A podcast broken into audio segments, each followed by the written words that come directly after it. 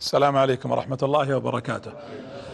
بسم الله الرحمن الرحيم. الحمد لله رب العالمين وصلى الله وسلم على نبينا محمد وعلى آله وأصحابه أجمعين. أنا الحقيقة في شوق إلى حبيبي صلى الله عليه وسلم. واشتياقي ومحبتي تزداد اليوم بعد الآخر. وخاصة نحن نتكلم عن هذه السيرة العطرة. لا أظن أن أحدا على وجه الأرض كلها وخاصة من أهل الإيمان والإسلام إلا وله جزء يشاطره النبي صلى الله عليه وآله وأصحابه وسلم. الحديث الليلة هو حديث أنس وحديث وفاء وحديث راحة لأن الأمة مع كثير من متغيراتها وكثير الحقيقة من إشكالاتها التي تواجهها سواء مشاكل بيتية مشاكل أسرية مشاكل زوجية مشاكل عامة عموما تصيب الأمة. أفضل ما يرقق هذه النفوس ويهذبها ويخفف هذا هذه الآلام عليها هو أن يستمع إلى الوحيين إلى كتاب الله وإلى سنة النبي صلى الله عليه وآله وأصحابه وسلم. تحدثنا معكم في الأسبوع الماضي عن مقدمة توطئة لمحبتنا لنبينا محمد عليه الصلاة والسلام. الليلة إن شاء الله تعالى سأتكلم نواصل هذه السلسلة. وقلت لكم في الأسبوع الماضي الحديث سيكون عن النبي بدءا من ولادته ومرورا بحياته عليه الصلاة والسلام. ثم نختم إن شاء الله تعالى آخر حلقاتنا بوفاته صلى الله عليه وآله وسلم. أنا أقول كل أحد أخاطبكم أنتم أيها الشباب أخاطب الآباء الكبار أخاطب الأمهات أخاطب الفتيات أخاطب شرائح المجتمع حكام وزراء سياسيين إعلاميين. نقول إذا أردتم أن تستفيدوا أن تتطوروا أن تقيموا نهضة فعليكم بسيرة محمد صلى الله عليه وعلى آله وأصحابه وسلم تسليما كثيرا. سأتحدث الليلة قبل ميلاده. كيف كان العالم؟ كيف كانت الجزيرة العربية؟ كيف كانت مكة أيضا؟ ثم ننطلق إلى مولده عليه الصلاة والسلام ثم بعد ذلك إلى طفولته. إذا اتسع الوقت تحدثنا عن شبابه وعن زواجه. وأنا والله إنني أقول بكل ملء فمي أن الحديث الليلة وكل ليلة يعنينا كلنا يعني البيوت يعني الأمهات يعني الآباء يعني الأبناء حتى نستطيع أن نقف مع النبي عليه الصلاة والسلام. أنا أتأمل قول الله تبارك وتعالى واعلموا أن فيكم إيش؟ رسول الله. هذه الآية الحقيقة وأنا أقرأها وأستمع إليها تشعرني أن النبي فينا معنا. الله يقول واعلموا أن فيكم رسول الله. الآية نعم نزلت على الصحابة وكانت تخاطب الصحابة لكنها آية عامة لكل أمة محمد عليه الصلاة والسلام. هو فينا بسنته هو فينا بهديه هو فينا عليه الصلاة والسلام بسيرته هو فينا صلى الله عليه وسلم بميراثه هو فينا في بيوتنا هو فينا معنا في علاقاتنا الزوجية في علاقاتنا الأبوية في علاقاتنا السياسية في علاقاتنا الاجتماعية هو فينا صلى الله عليه وسلم يتكلم بلغتنا وينطق بألسنتنا عليه الصلاة والسلام يخاطب هذه الأمة كأن الله يقول هو فيكم في كل زمان في كل مكان للصغار للكبار للذكور للإناث. هو فيكم عليه الصلاة والسلام بهذا الميراث الكبير هذا الميراث العظيم. ولذلك لما لما مات النبي عليه الصلاة والسلام مر أبو هريرة رضي الله عنه على الناس في السوق وهم يتبايعون بالدينار والدرهم. يعني أشغلتهم الدنيا؟ فقال تتبايعون بالدينار والدرهم. وميراث محمد عليه الصلاة والسلام يقسم في المسجد فتراكض الناس يجرون يريدون يأخذون شيء من هذا الميراث. فلما دخلوا المسجد ما وجدوا شيء ما وجدوا إلا كتاب وسنة. فقالوا يا أبا هريرة قلت لنا بأن الميراث يقسم في المسجد فدخلنا فما وجدنا إلا كتابا وسنة. قال ويحكم. وهل ترك النبي إلا الكتاب والسنة؟ من أخذ بهما أخذ بحظ وافر وفي لفظ أخذ بحظ جميل. هذا الميراث الذي نسأل الله أن يجعلنا وإياكم من أخذ من هذا الميراث. ميراث الكتاب ميراث السنة ميراث الهدي. يقال لبعض المشاهير وأنتم يمكن تكونون من هؤلاء الفئة بعض المشاهير يقولون لبعضهم لا تظهر كثيرا للناس خاصة عبر الشاشات. ليش؟ قالوا حتى لا تحترق الصورة ولا يحترق كرتك ولأن كثرة الخروج تذهب عنك هيبتك وربما أخرجت عيوبك وبينت شيئا من أخطائك. هذا قد يقال لكل أحد إلا لمحمد صلى الله عليه وسلم فلا. لأن هذه الشخصية شخصية في الأرض استثنائية. بالعكس محمد قرب الناس منه هو دلالة هدايتهم وهو طريق نورهم. وطريق توفيقهم. ولذلك كلما احتككنا برسولنا كلما اقتربنا منه كلما دخلنا في أعماق سيرته كلما دخلنا في أعماق سنته كنا أقرب إليه وأقرب للحق. أليس النبي قرب الفقراء أهل الصفة واحتكوا به؟ احتكوا به. لما جاء أهل الصفة النبي عليه الصلاة والسلام ما سكنهم في أطراف المدينة. قال يسكنون بقربي بقرب المسجد عليه الصلاة والسلام.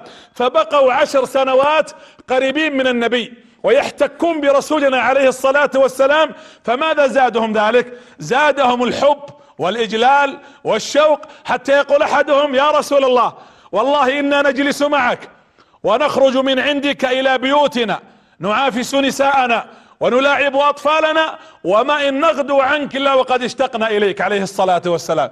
منها الشخصية التي كلما تحدثت عنها اشتقت لها. الإمام ابن القيم رحمه الله تعالى يقول إن نبينا عليه الصلاة والسلام من أسرار سيرته أننا كلما تحدثنا عنه اقتربنا منه.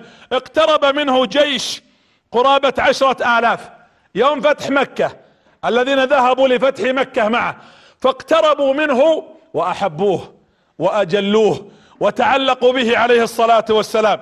جيش تبوك ثلاثين ألف يقتربون من النبي صلى الله عليه وآله وسلم ويحبون في تلك الرحلة من المدينة إلى تبوك. النبي عليه الصلاة والسلام في حجة الوداع كم حج معه؟ مئة ألف وقيل أكثر من مئة ألف. كل هؤلاء الذين احتكوا به خلال تلك الرحلة رحلة الحج كانوا يزدادون شوقا له. ولذلك لما ركب عليه السلام على القصواء على الناقة كأنه يقول انظروا إلي. لكن انظروا إلي مهتدين بي. ولذلك قالها لهم في الحج خذوا عني إيش؟ مناسككم لأني أنا رسولكم.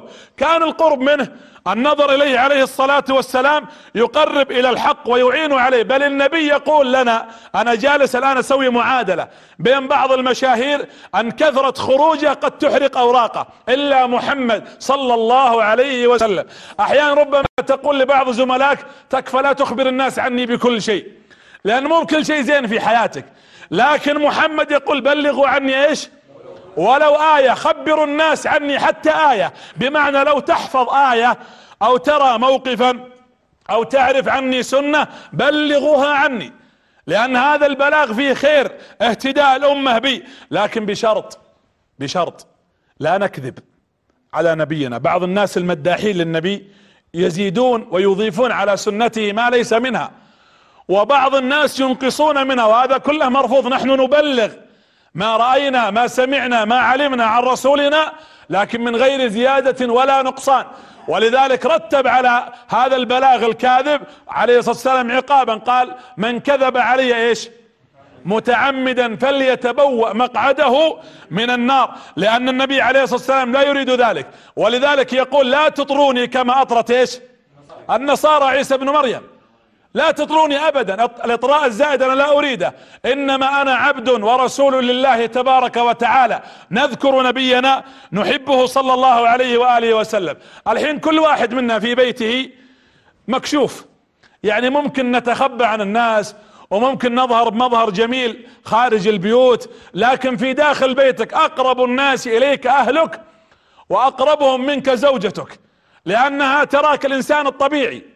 الإنسان الذي تجلس معه بطبيعتك تعرف مدى علاقتك بالله تعرف إيمانك تعرف صدقك تعرف بخلك تعرف غضبك تعرف كل صفاتك وخاصة التي لا يراها الناس. ولذلك النبي كانت الشهادة حتى من منبع البيت. تقول خديجة رضي الله عنها والله لا يخزيك الله أبدا.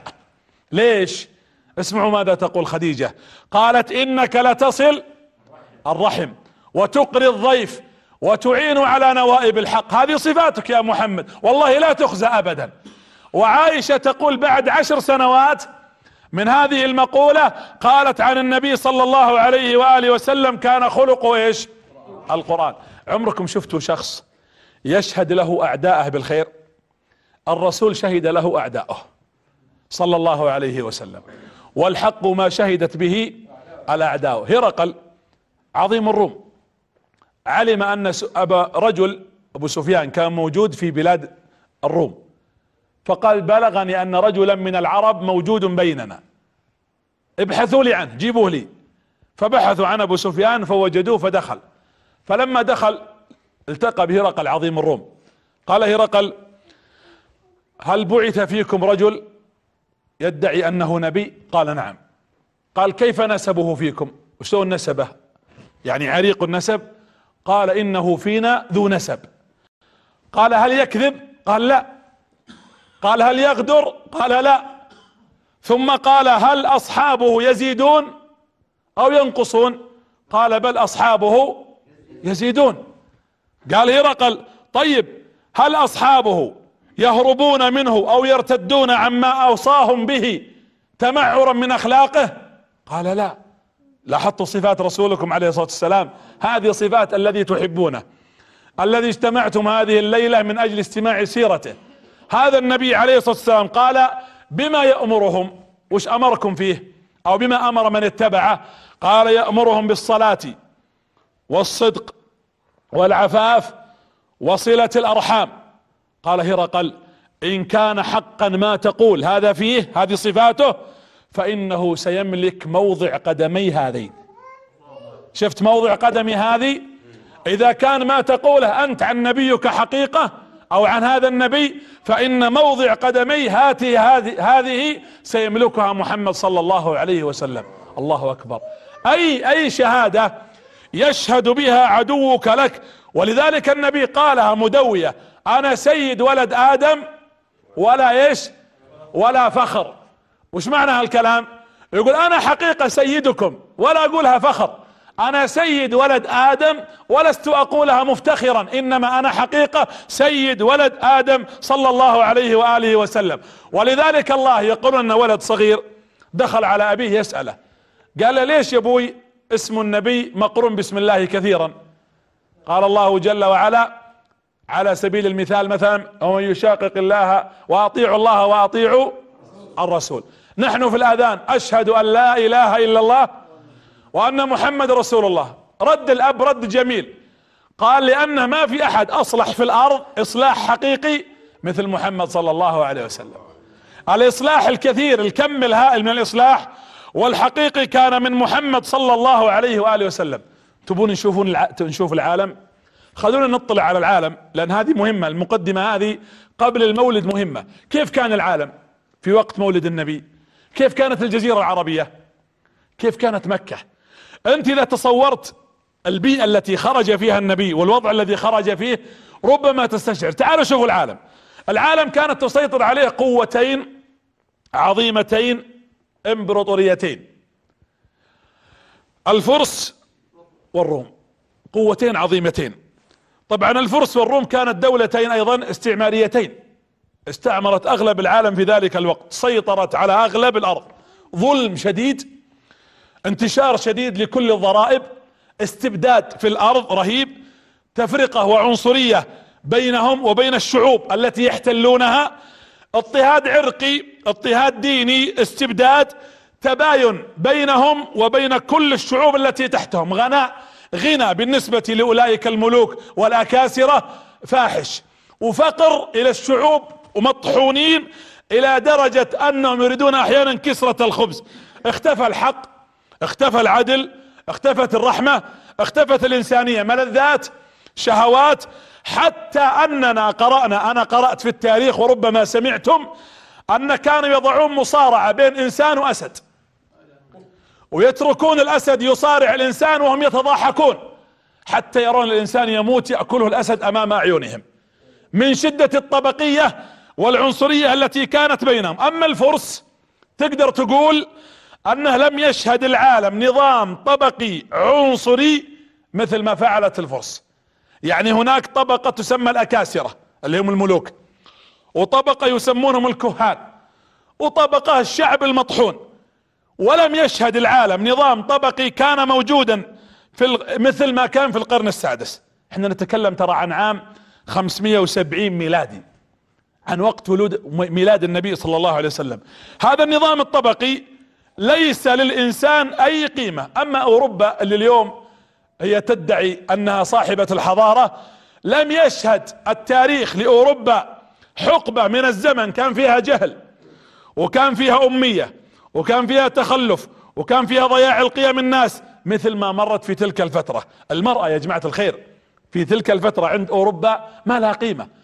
أنا أقول لأخواتي وبناتي وللنساء والله العظيم لو ولدت لو كان مولدك قبل محمد كان ما لك قيمة. كانت المرأة عند الأوروبيين يتشاورون بين بعضهم المرأة إنسان ولا حيوان؟ المرأة روحها روح إنسان ولا روح شيطان؟ هل المرأة لها حق الميراث أو لا؟ تخيل المرأة تورث مع المتاع إذا مات الشخص وعنده خيل وذهب ومال يوزعون النساء نساءها في البيت مع الاثاث هذا مع ما أبقى من أموال. حتى جاء محمد صلى الله عليه وآله وسلم كان تعدد الزوجات مفتوح ليس له حد. يقول أحد المؤرخين وهذا مؤرخ إنجليزي يقال له ويلز. هذا مؤرخ إنجليزي يقول كلام يقول لم يشهد العالم في تاريخه فترة أظلم ولا أسوأ. ولا أكثر يأسا في المستقبل من القرن السادس الميلادي. ويقول العالم أصابه الشلل الكامل ويقول إن أوروبا اسمعوا هذا إنجليزي الآن مو مسلم إن أوروبا أشبه ما تكون بجثة رجل ضخم مات وتعفنت تلك الجثة. يحكي عن ذلك الوقت وقت خروج النبي عليه الصلاة والسلام. هذه ظروفه صلى الله عليه وسلم. ابى اسألكم سؤال وش أصعب؟ وقته عليه الصلاة والسلام أم وقتنا هذا؟ والله إن وقت النبي أصعب.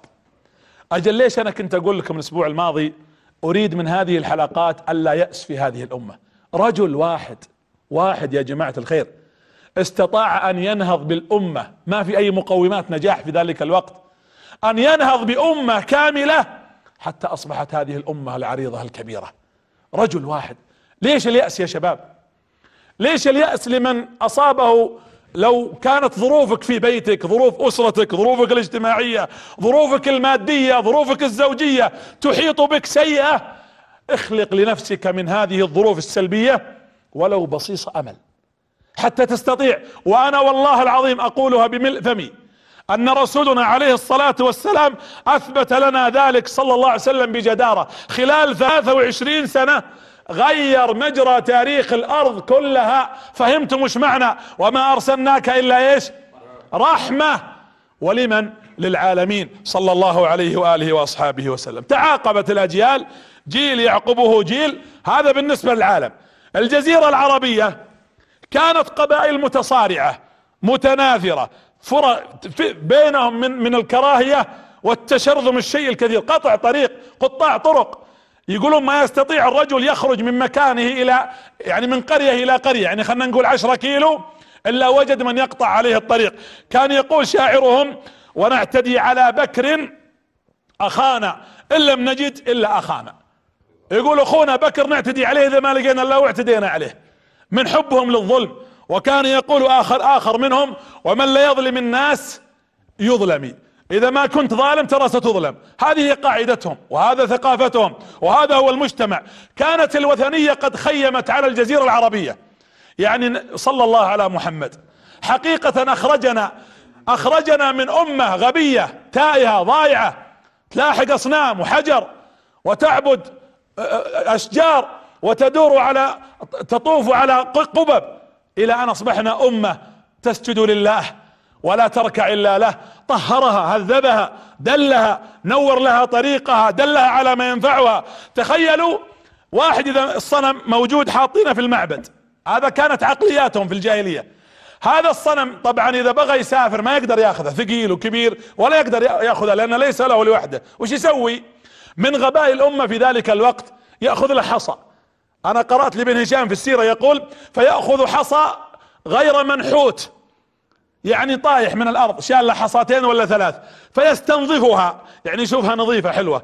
فيمسحها ثم يأخذها يقول هذه ربي لنرجع أخذها بس سبير. ويأخذ حقيقة هذا بالله هذه عقول. ثم يذهب إلى سفره ومع هذا الحجر. فيسجد له ويتعبد عنده. وإذا رجع ودخل بيته وهو جالس في بيته تعبان وشدة برد والصنم في المعبد وش يسوي؟ يروح يصنع له صنم من تمر من عجو. ثم يضعه في البيت يقول اقرب لي بدل ما اطلع فيها البرد. ثم إذا قام يصلي عنده ويتعبد طيب ما في ثلاجة؟ ما في مخزن يحفظ فيه مستودع للطعام. فإذا جاع بدأ يأكل من هذا بالله هذا هذا حق. ثم إذا أكل شوي يمغص بطنه ولا لا؟ وش يحتاج له بعد أن يأكل؟ يحتاج إلى الخلاء أكرمكم الله. هل هذا رب؟ ثم يستغفر ويقول أنا أخطيت وآسف ويرجع ثاني مرة. وهذه حياتهم. الحياة البهيمية التي كانت تعيشها الجزيرة كانت حياة ضائعة لا قيمة لها. لكن النبي صلى الله عليه وسلم دلهم. كانوا في الجزيرة طبعا لما قيل لعمر بن الخطاب طبعا لا يثبت عن عمر رضي الله عنه القصة المشهورة التي يقولون بأن عمر كان وأد بنته ثم بكى يقول يبكيني ويضحكني. هذه لم تثبت عن عمر لكنها كانت موجودة في ذلك العصر. ولما قيل لعمر رضي الله عنه وأرضاه ألم يكن لكم عقول؟ وين عقولكم؟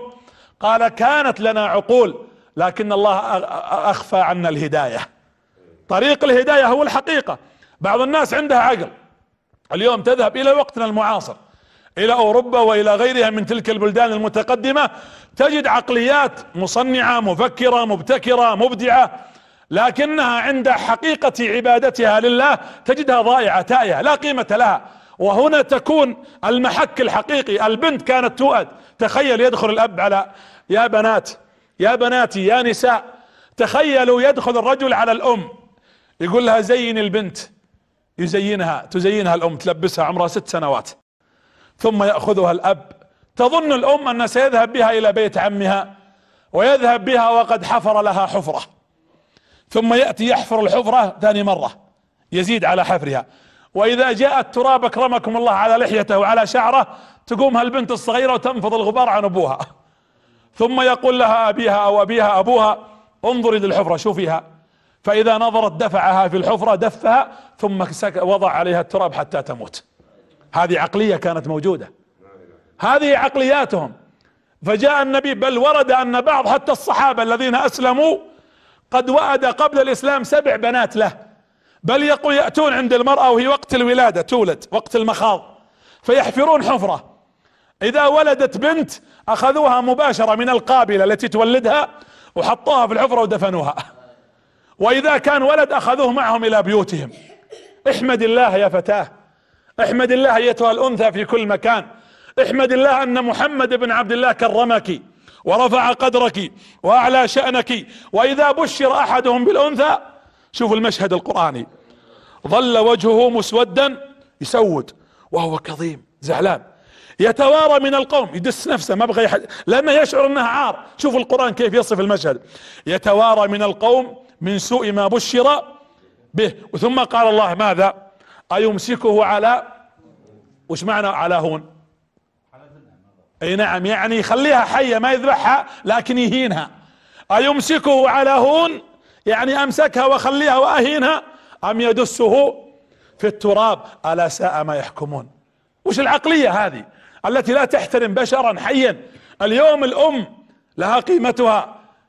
والبنت لها قيمتها والزوجة لها قيمتها والأخت لها قيمتها والخالة لها قيمتها المرأة لها قيمتها لأن الإسلام الذي جاء به محمد صلى الله عليه وسلم بل رتب النبي وهنيئا للآباء على تربيتهن وتأديبهن وتعليمهن رتب عليها إيش؟ دخول الجنة. اسمعوا اللي له زوجة وعنده بنات سواء كانت ثنتين أو واحدة أو ثلاث أو أكثر من ذلك. قال النبي عليه الصلاة والسلام من كان له ثلاث بنات فأحسن تأديبهن وتعليمهن ورحمتهن فإن له الجنة. الجنة. هنيء والله بعض الناس عنده بنات ومتضايق احمد ربك. احمد الله إن جعل الله لك الجنة بهؤلاء البنات. أحسن فقط التربية وأحسن التأديب وأحسن التعليم وأبشر. ثم قال رجل يا رسول الله ومن له اثنتين؟ بس عنده بنتين. قال واثنتين. قام واحد قال وين كانت واحدة؟ قال فواحدة. حتى اللي عنده بنت وحده. والله العظيم يكفي فقط النساء من هذه اللقاء اليوم هذا الحديث فقط. هنيئا لنا برسولنا صلى الله عليه وسلم الذي هو رحمة للعالمين عليه الصلاة والسلام. ولذلك فاطمة مات كل أبناء النبي صلى الله عليه وسلم الذكور. بقي من؟ بقي الإناث ثم آخرهم فاطمة. فاطمة كان الرسول يحبها إلى درجة أنه إذا دخل علي دخلت عليه قام لها وقف وحبها على رأسها وجلسها في مكانه. لما دخلت عليه آخر اليوم كان يحتضر. عرفت فاطمة أنه يحتضر. كيف عرفت؟ من يعرف؟ ما قام لها. تقول فاطمة اعتدت منه صلى الله عليه وسلم أنما كل أنني كلما دخلت قام لي. فدخلت ذلك اليوم فما قام. فعلمت أنه يحتضر صلى الله عليه وسلم. الله أكبر على هذه الرحمة. أيها الآباء في بيوتكم في بيوتكم باب من أبواب الرحمات وهن البنات فالله الله. طيب كيف كانت مكة عشان نختصر بسرعة؟ مكة من الداخل بعض الناس يتوقع مكة صحراء قاحلة ما لها قيمة منعزل لا مكة كانت أنا أسميها بالمصطلح المعاصر هي مركز التجاري العالمي. كانت مكة تمر عليها تجارة هذه رحلة الشتاء والصيف. تمر عليها التجارة ترى البضاعة تأتي من الصين إلى اليمن. ثم اليمن تأخذها عن طريق مكة عن طريق مكة ثم تذهب بها إلى الشام. وهذه هي رحلة الشتاء والصيف. وكانت مكة تعتبر هي المركز التجاري لتلك الجزيرة كلها. ولذلك كانت تذهب لا طريق للتجارة من الفرس إلى الروم من اليمن إلى إلى الشام إلا عن طريق مكة لأن مكة هي المركز التجاري. طبعا كانت القبلية تسودها. أه تولت قريش وأصبحت قريش أغنى العرب لانها هي مصدر مصدر المركز التجاري هذا العالمي. وقريش أيضا كانت مركز الزعامة الدينية. مكة فيها طبعا فيها الحج وفيها لأن إبراهيم كان فيها. والحج أيضا بحد ذاته كان موسم ثقافي موسم فلوس. موسم اقتصادي موسم الندوات الثقافية موسم الإعلام كله كان في مكة سوق عكاظ الشعراء المعلقات السبع كانت مكة هي المنتدى الإعلامي. هي مركز الإعلام للعرب كلهم. وكانت مكة أمان. إلى يومنا هذا نسأل الله يجعلها أمانا دائما. ولذلك كانوا كانوا العرب يتخطفون. وقطاع طرق. وهم يعلمون أولم نمكن لهم إيش؟ حرما آمنا. ويتخطف الناس من حوله الناس يتخطفون حتى اليوم. الناس يتخطفون من يمنة ويسرة عن هذا البلد المبارك إلا هذه البقعة الطيبة التي نسأل الله أن يديم الأمن فيها. أم القرى مكة دار الندوة فيها. دار الندوة عبارة عن إيش؟ عبارة عن مجلس شورى عن مجلس شعب. يجتمع فيه قادة وزعماء القبائل ويتخذون قرارات من ذلك الوضع. كانت مكة مستقرة. تخيلوا لو جاء النبي إليهم وهم مستقرين وعندهم مال وفي تجارة بين الشام وبين اليمن لو أن النبي تلك اللحظة خرج لهم رفضوا. ولم يقبلوا من 360 صنم في مكة. طيب بسأل سؤال. ليش 360 صنم؟ معقولة قريش تعبد 360 آلهة؟ هذا هذا قول لكن هذا مرجوح في نظري. الراجح أن مكة هي منطقة الزعامة الدينية. كانت قريش تضع أحلاف. طبعا في تجارة بين الشام واليمن صح ولا لا؟ والطرق ليست آمنة. فماذا تفعل قريش؟ تتفق معهم على أن يؤمنون لهم إيش؟ الطريق بشرط أن يضعوا لهم صنما. وين فيه؟ تقول مكة قريش تقول لليمن وتقول للشام للفرس وللروم تعالوا. حنا نضع لكم صنما في مكة. بشرط أن تؤمنون لنا الطريق التجاري هذا. هذا هو الأحلاف هذه المعاهدات. الله يقول إلى في قريش هذا الائتلاف.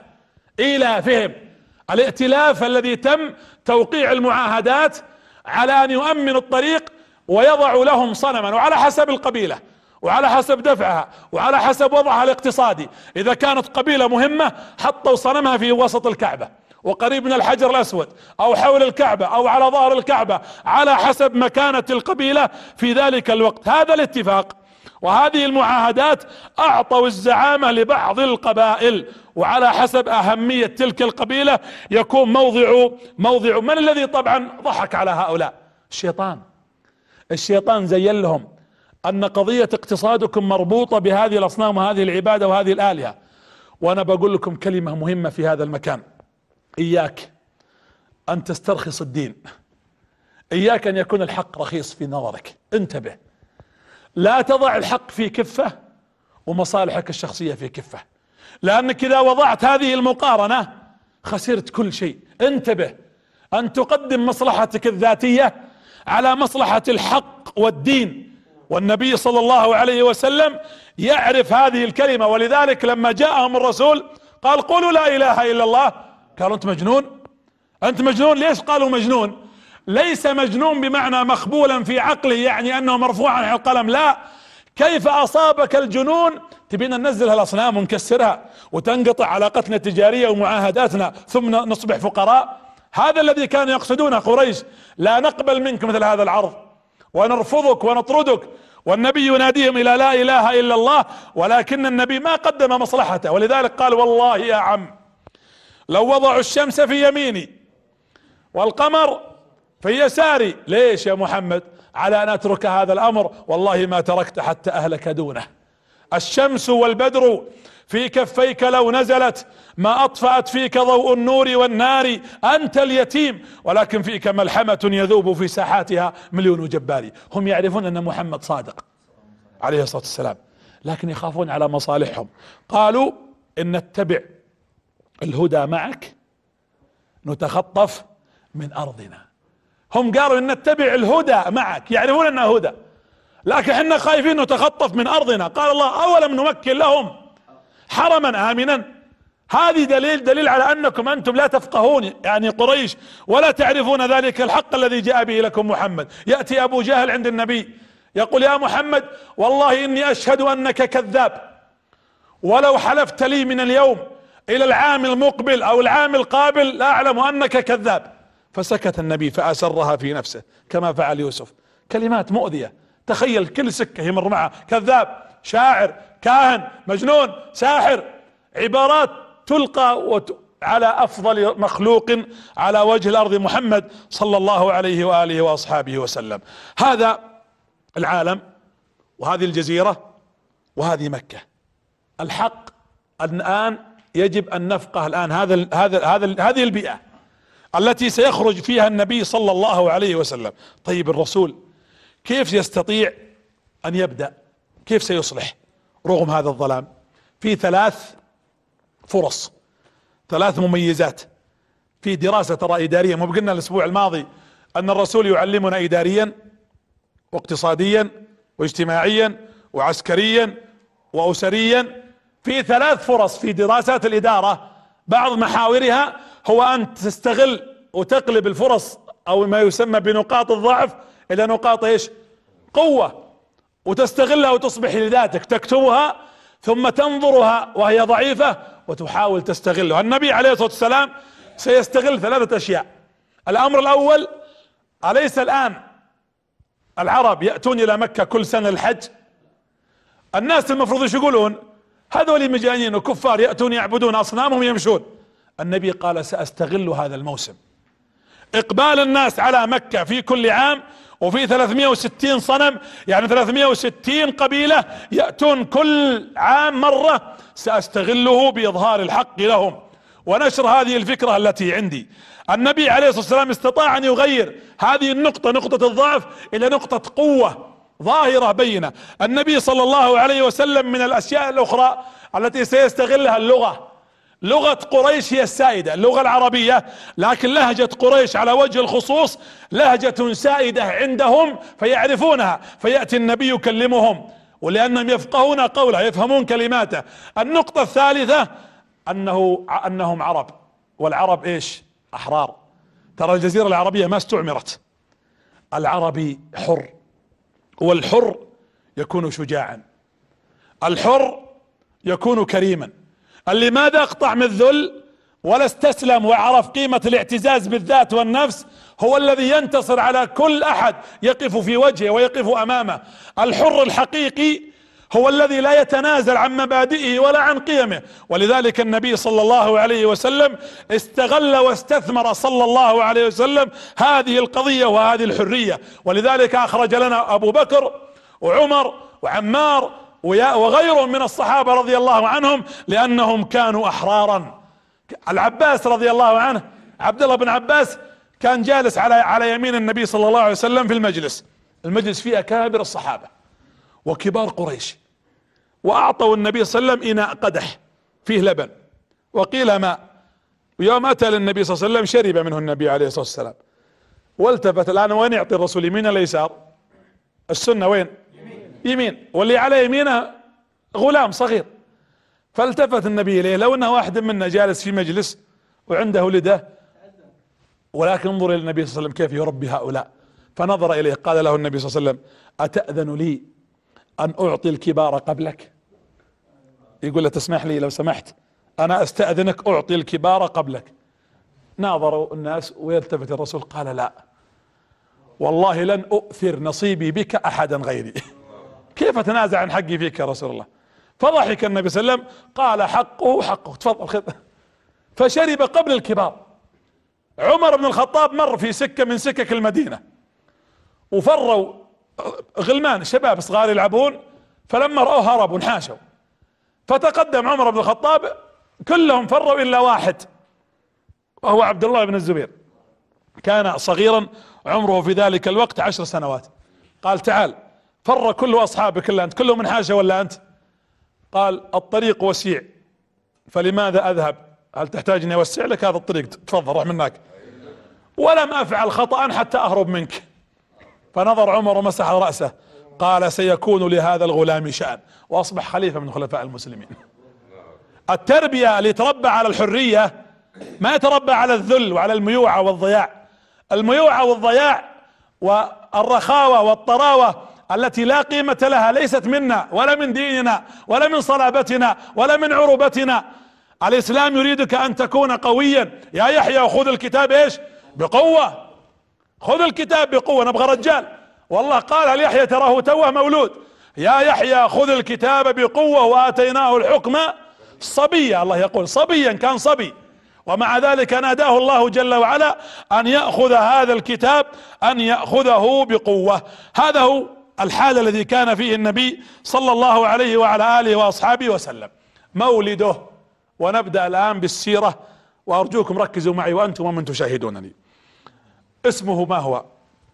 كنت أقول لأحمد في الطريق والله فقط من اسم محمد نستطيع نضع محاضرة كاملة بس محمد.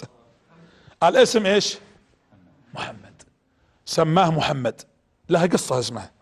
لما ولدتها أمه أخذ جده عبد المطلب وسوى عقيقة وجمع قريش وقال لهم يا قوم إنني سميت ابني هذا محمدا.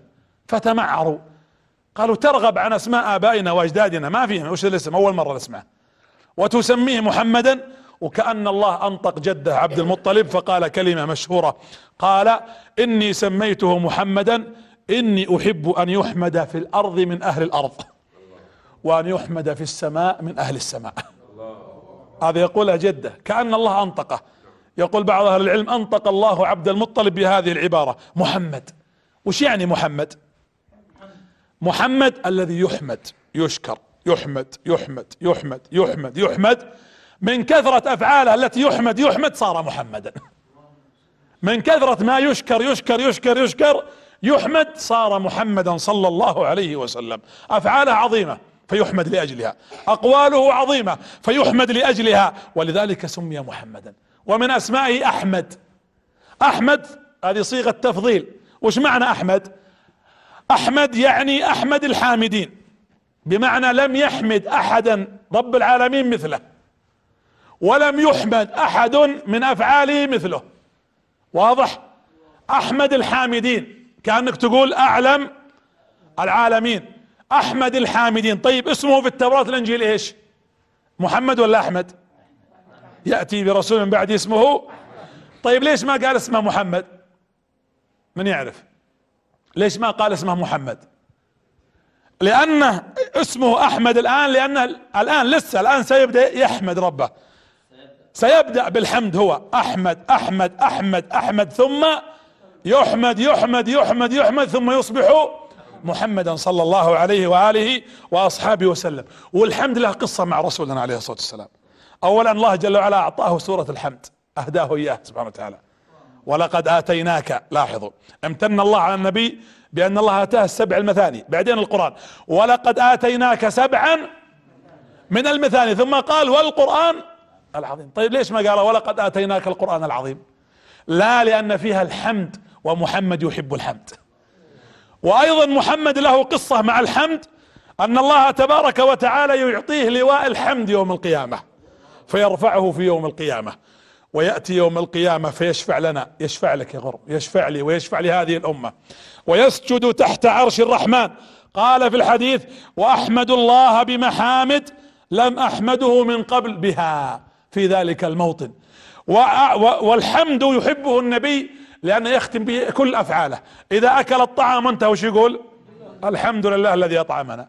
وإذا شرب وانتهى قال وسقانا من غير حول منا ولا قوة. إذا رجع من السفر آيبون عابدون حامدون. وكان النبي صلى الله عليه وسلم يحمد الله في كل شيء. فجمع الله له الحمد ومعاني الحمد كلها في هذا الاسم. وسمي محمد تدرون ليش؟ لأن الله يحب أن يختم كل شيء بالحمد. الله جل وعلا يقول وقيل الحمد لله رب العالمين. ولأن محمد آخر الأنبياء والرسل فختم باسمه محمدا حمدا على أن الله تبارك وتعالى جعل محمدا هو نبينا عليه الصلاة والسلام. والحمد لله لها علاقة اسمها لها علاقة بالنهضة. تدرون ليش؟ النهضة تبي واحد متفائل ولا ولا يائس؟ المتفائل يحمد حماد.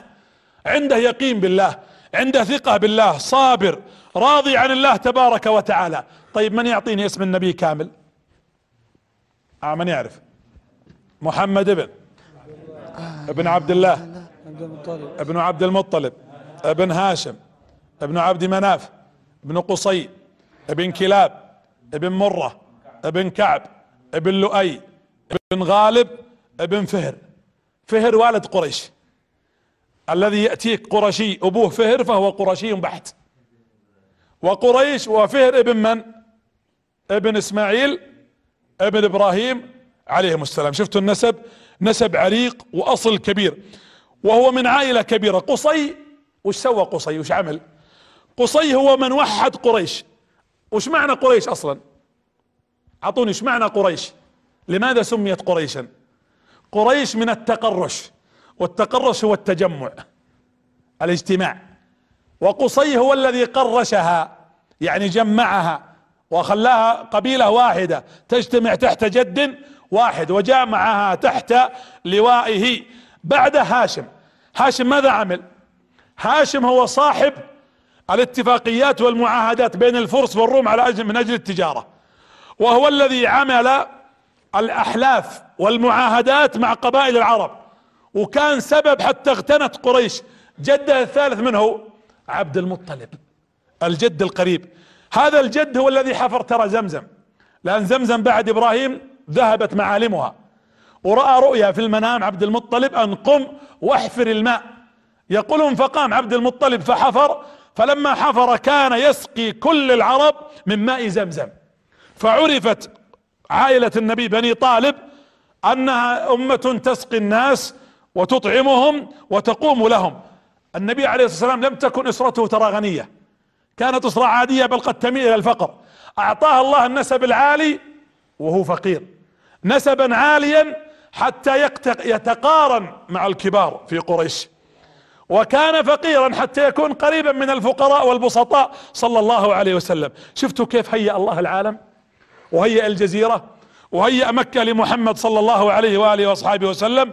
ولذا كان النبي عليه الصلاة والسلام أنا أقولها الآن لكل عربي المصر المصريين أنتم يا أهل الخليج أهل الشام فلسطين وسوريا والأردن أهل المغرب العربي أهل افريقيا والسودان والحبشة كل منا له علاقة بالنبي صلى الله عليه وسلم. جده عليه الصلاة والسلام كنانة كان من وين؟ كنانة من اليمن. كنانة من وين؟ من اليمن. وجدة إبراهيم من العراق. وجدته هاجر من مصر. وهو من مكة. وعاش في المدينة.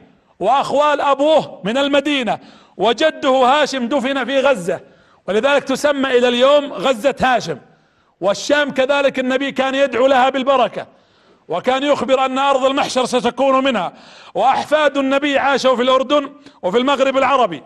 وكذلك هو عاش في الجزيرة وفي الخليج وأم أيمن أحد مرضعات النبي كانت من الحبشة من أفريقيا وقيل من أرض السودان.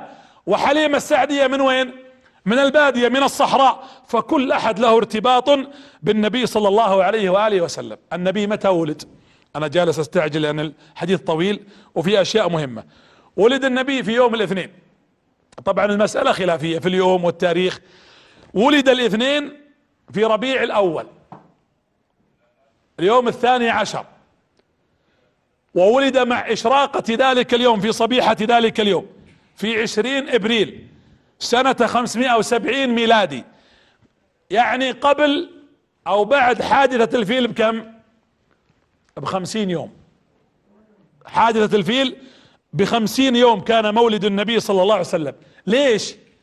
ليش النبي ولد في هالفترة؟ أنتم تعرفون حادثة الفيل ولا لا؟ ابرى الحبشي إيش كان يبي يسوي في مكة؟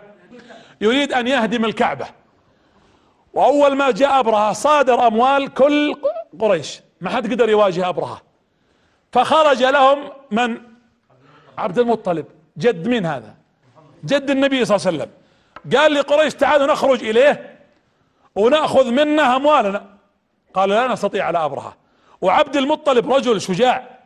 فخرج عبد المطلب فقابل أبرهة. قال يا أبرهة أعطني الإبل التي أخذتها أموالي. قال ظننتك انك أتيتني تدافع عن البيت عن الكعبة. قال البيت له رب يحميه عطني أموالي. فلم يستطع أحد أن يقابل أبرهة إلا هو. ولما تقدم يريد هدم الكعبة أرسل الله عليه الطير الأبابيل التي جاءت في سورة الفيل. ألم ترى كيف فعل ربك بأصحاب الفيل ألم يجعل كيدهم في تضليل؟ أرسل عليهم طيرا أبابيل ترميهم بحجارة من سجيل الغريب في الموضوع أن قريش كانت تخفي الحقائق. كيف تخفي الحقائق؟ أي انتصار أو أي ضرر يصيب الناس؟ يقولون من الذي فعله؟ الآلهة الصنم. إلا هذه الحادثة حقت أبرهة أخبروا الناس بها قالوا إن الله وحده هو الذي أهلك أبرهة ومن جاء معه. طبعا لكم أن تتخيلوا أن النبي كان عمره في ذلك الوقت يستمع الكلام. ولد النبي بعد بعدها بخمسين يوم. لكن لما كبر كانت أمة تقول له إيش؟ جدك عبد المطلب هو الوحيد الذي وقف من هؤلاء الرجال أمام أبرهة. والرسول يسمع. والذي أنقذ هذا البيت هو الله وحده. ثم يقول لها النبي صلى الله عليه وسلم طيب هالاصنام وش هي؟ فما تجد إجابة. سؤال محير. فالنبي عليه الصلاة والسلام فطرة يعرف ان هالاصنام ما لها قيمة. لكنه لا يزال النبي صلى الله عليه وسلم صغيرا عليه الصلاة والسلام في ذلك الوقت. ولد النبي صلى الله عليه وآله وسلم. الرسول لما ولد ولك أن تتخيل في الأحداث العظيمة هذه. ترى الأحداث العظيمة تصنع الرجال. أنا أقول هذا زمن الزمن اللي حنا فيه الآن تراه زمن الأحداث العظيمة أيضا. وزمن إخراج الرجال. لكن بشرط نريد عظماء يبنون لا يهدمون. نريد عظماء يؤسسون ويصلحون لا يهدمون. نريد عظماء يرحمون لا يعنفون. نريد الرحماء الذين يعرفون الحق يسيرون على حق العظماء يخرجون من من رحم الآلام من رحم الأحداث العظيمة. وليست هناك معجزات. النبي يولد في تلك الصبيحة فولدته أمه. وترى نورا يخرج منها حتى رأت قصور بصرى في الشام. وتقول أمه رضي الله وتقول أمه عن نبينا عليه الصلاة والسلام أنه كان أخف حملا حملته. ولم يولد كما يولد الأطفال العاديين. ولد عليه الصلاة والسلام ساجدا. بل جاء بعض الروايات أنه خرج ويديه في الأرض ورأسه إلى السماء. هذا أول ما ولد صلى الله عليه وسلم. لكم أن تتخيلوا أوصف لكم الرسول؟ ودكم تشوفونه شوي. أشوقكم لنبيكم عليه الصلاة والسلام. كتب السيرة وش كانت تقول؟ كان ربعة من الرجال. أنا من رايح أجيب الشمائل. كان النبي وجهه مستديرا أبيض الوجه. تشوبه حمرة. جمال. عظيم. ليس بالطويل ولا بالقصير. كان النبي جسمه متناسق. ما هنا كرش. ولا هنا إضافات لا من خلف ولا من أمام. النبي متكامل لأن الله خلقه شعره أسود. لحيته سوداء كثة صلى الله عليه وسلم. من أعظم من وصف من الصحابة عبد الله بن رواحة شاعر من الشعراء الكبار ومات شهيدا رضي الله عنه. سئل عن النبي بعد موته قالوا صف لنا رسول الله. فقال إني كنت إذا رأيته قادما كأني أرى الشمس قد أشرقت. يقول كأن الشمس طالعة. عمرك شفت الشمس بتشرق تخيل محمد بن عبد الله عليه الصلاة والسلام. يقول بل كان يقول جابر قلت لكم الأسبوع الماضي يقول كنت أمشي مرة والنبي في وجهي والقمر فوق ليلة البدر فأرى القمر وأشوف وجه الرسول وناظر القمر وناظر وجه الرسول ووالله إن وجه رسول الله عندي كان أحسن من القمر. هذا الوجه المستدير المنير صلى الله عليه وسلم. وله علاقة بالشمس. قيل أن النبي ولد صبيحة يوم الاثنين 12 وأن ولادته كانت مع إشراق الشمس. قال بعض العلماء ازدادت الشمس اشراقا بعد ولادته. وقال بعضهم إن محمد كان كالشمس الشمس تشرق للأرض والنبي أشرق للقلوب ايمانا عليه الصلاة والسلام. نبيكم صلى الله عليه وآله وسلم ولد النبي صغيرا. كان من عادات قريش أن الأبناء الأطفال يرضعونهم في الصحراء. لأنهم يريدون لهم النقاء والصفاء وكانت في قبيلة تقال لها قبيلة بني سعد. بني سعد كان عندهم فصحاء وشعراء. العرب كانوا يتبركون يتيمنون انه إذا ارضعته واحدة من أولئك القبائل سيصبح فصيح اللسان. وكانت قبيلة بني سعد تجي عند قريش طبعا هذه وظيفتهم. يأخذون أطفالهم ويرضعونهم بمقابل بس ما يأخذون مال. المال قليل. يأخذون هدايا وعطايا. لأنه مش يقولون قريش؟ لو أعطيناهم فلوس وهم يرضعونهم ما عاد اهتموا فيهم. خذ الدراهم وخلاص. لكن نزورهم بين فترة والثانية نطمئن على ولدنا ونعطيها من الهدايا وهم يريدون الهدايا. تأتيهم بضائع من الشام وتأتيهم من اليمن وكان النساء ينتظرن تلك الهدايا وتلك النفوس. وأنا أقول ترى قريش ذكية. خلونا ناخذ هالجمال هذا. كم من ابنائنا اليوم يعرف الصحراء والنقاء؟ أنا أقول للآباء دربوا ابنائكم في الخروج للصحراء. ترى الصحراء تعطي عمق ولذلك العبالقة العمالقة من المؤرخين من الشعراء من الذين كانوا يصفون الواقع حتى تاريخيا أغلبهم عاشوا في الصحراء. بل كانوا يكتبون وينظمون أشعارهم في الصحراء في, في الهواء الطلق. الهواء الطلق ومساحة البصر الطويلة تعطي عمقا وبعدا. والهواء القاصر إحنا اليوم ساكنين في ها؟ مو بشقق الآن إحنا ما نقول في في في, في سكن الناس شيئا. إنما نتحدث أن الناس مثل في علب الساردين هذه. وتجد الواحد منا مغلق تماما. ليس له نظرة بعيدة ولا هواء طلق يتعلم منه. وهذه كانت تفعلها قريش. جاءت طبعا النساء من بني سعد يريدن النساء أن يأخذون الأولاد. فلما دخل النساء بني سعد كل واحدة تروح تأخذ الولد اللي له أب. ويحرصون على أبناء الأغنياء. عشان تبغى إيش؟ الهدايا. محمد كان أبوه حي ولا ميت؟ كان ميتا يتيما. تخيلوا هذا المشهد الذي سأصفه لكم الآن. تقول حليمة نفسها تصف المشهد تقول وكنا النساء يذهبن. ودخلت الأولى شافت رسول الله عليه الصلاة والسلام محمد. أين أبوه؟ قالوا ميت يتيم. تتركها الأولى. وجت المرضعة الثانية وتركته. الثالثة والرابعة والخامسة. حتى انتهى جميع المرضعات. ولم يبقى ولا طفل. تقول حليمة فأتيت. أبحث عن طفل يريد الرضاعة. فما وجدت أحدا إلا هذا اليتيم. صلى الله على محمد. واليوم نغبط على هذا النبي عليه الصلاة والسلام. تقول حليمة فأخذته. قلت لا أعود إلى بني سعد من غير طفل. تقول ومنذ أن حملته.